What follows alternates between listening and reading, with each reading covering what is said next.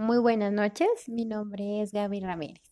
Hoy vamos a hablar sobre un ejemplo de cómo debe ser el informe de una auditoría administrativa. Bueno, primeramente, vamos a hablar de la etapa de la auditoría administrativa. Como bien sabemos, este es un modelo que es general y debe adaptarse a cada caso, mm, porque recordemos que no todos los casos van a ser los mismos, entonces se les va a dar diferentes tratamientos. Esta etapa tiene esa, esa flexibilidad de tú poderlo adaptar a tu forma.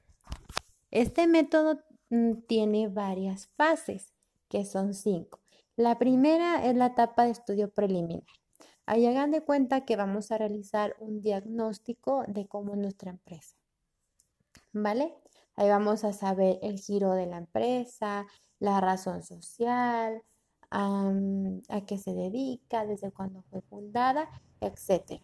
En la siguiente etapa, que es la etapa de estudio general, ahí vamos a profundizar aún más sobre lo que ya sabemos de, nuestra, de la empresa a la que estamos auditando.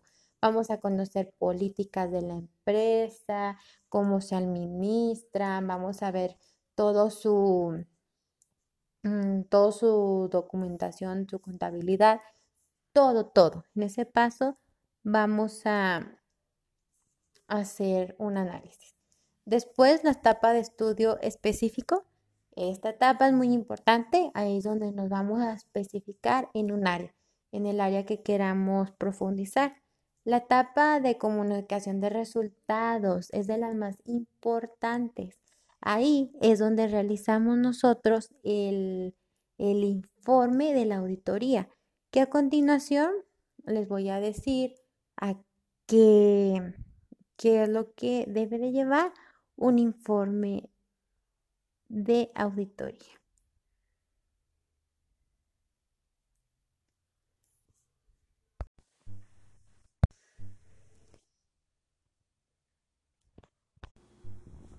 Bueno, como les decía que les iba a hablar sobre nos vamos a centrar ahorita en la etapa de la auditoría administrativa, lo que es la etapa de la comunicación.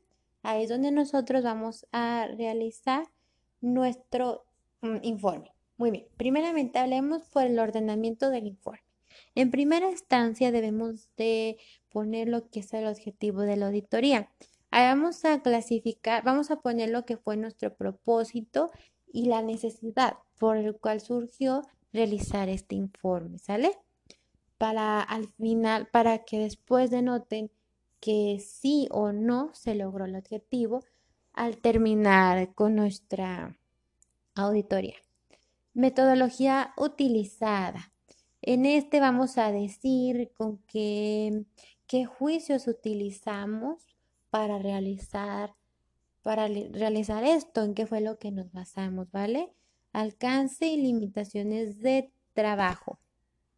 Este es muy importante porque es un ámbito sometido a la evaluación en el cual vamos a mostrar nuestra toda la información analizada que nosotros como receptores conozcamos, ¿vale?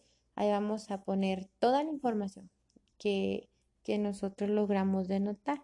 El diagnóstico, Aquí fue como, ahí no nos vamos a alejar todos los hechos, circunstancias que pueden ser positivos y negativos para nuestro resultado final, ¿sale? No nos vamos a basar en ellos, nos vamos a olvidar de ellos.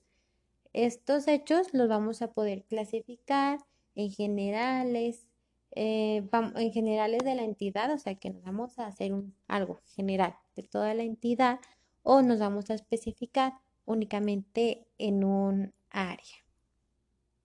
¿Vale? Después, sugerencias y recomendaciones son las medidas que nosotros vamos a, a, determinar después de haber realizado nuestro trabajo, ¿saben? Si nosotros encontramos de que hay muchas, no sé, salida, hay algo, algo, un punto que hayamos encontrado que esté mal, que esté haciendo que no haya el crecimiento, un buen orden de la empresa, lo que sea, nosotros le vamos a poner una recomendación.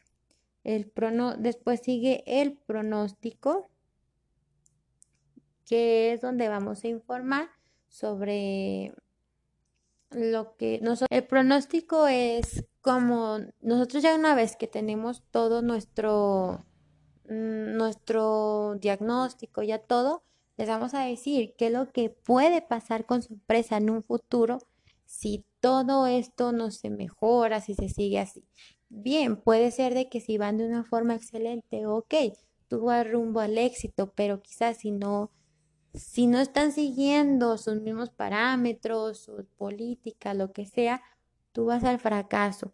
Eso yo pienso que es lo, mm, lo que espera cualquier cliente, saben como lo que son las recomendaciones y el pronóstico. Ok, dime hacia dónde va mi empresa. Quiero que seas como un vidente. Entonces recordemos que para hacer un informe de auditoría, nosotros debemos de estar bien centrados en lo que estemos haciendo, hacerlo con la mayor certeza y veracidad posible. Eh, bueno, eso fue todo por hoy. Esperemos tener un nuevo episodio. Hasta luego.